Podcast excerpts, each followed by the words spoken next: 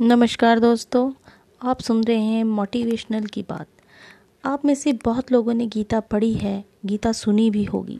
भगवान श्री कृष्ण ने अर्जुन को जीवन का सच बताया है।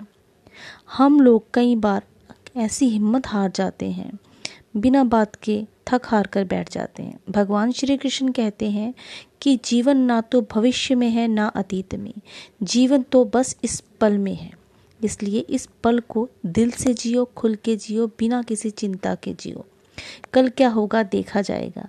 जिस प्रकार अग्नि स्वर्ण को परखती है, उसी प्रकार संकट वीर पुरुष को। भगवान श्री कृष्ण कहते हैं कि जैसे अग्नि में तपने के बाद स्वर्ण, यानी कि सोना, गहने किसी के पहनने के लायक बनते हैं, उसी प्रकार संकट भी वीर पुरुषों को ही आता है। हे अर्जुन, सदैव संदेह करने वाले व्यक्ति के लिए प्रसन्नता ना तो इस लोक में है और ना ही कहीं और।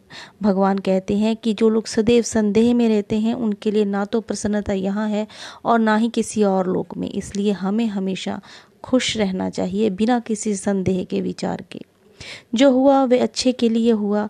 जो हो रहा है, अच्छे के लिए हो रहा है। और जो होगा, वह भी अच्छे के लिए ही होगा। हमें कभी भी हिम्मत नहीं हारनी चाहिए। आत्मविश्वास तथा दृढ़ निश्चय के साथ हमें आगे बढ़ना चाहिए। जो होगा, सब अच्छा होगा। फिर मिलेंगे। धन्यवाद।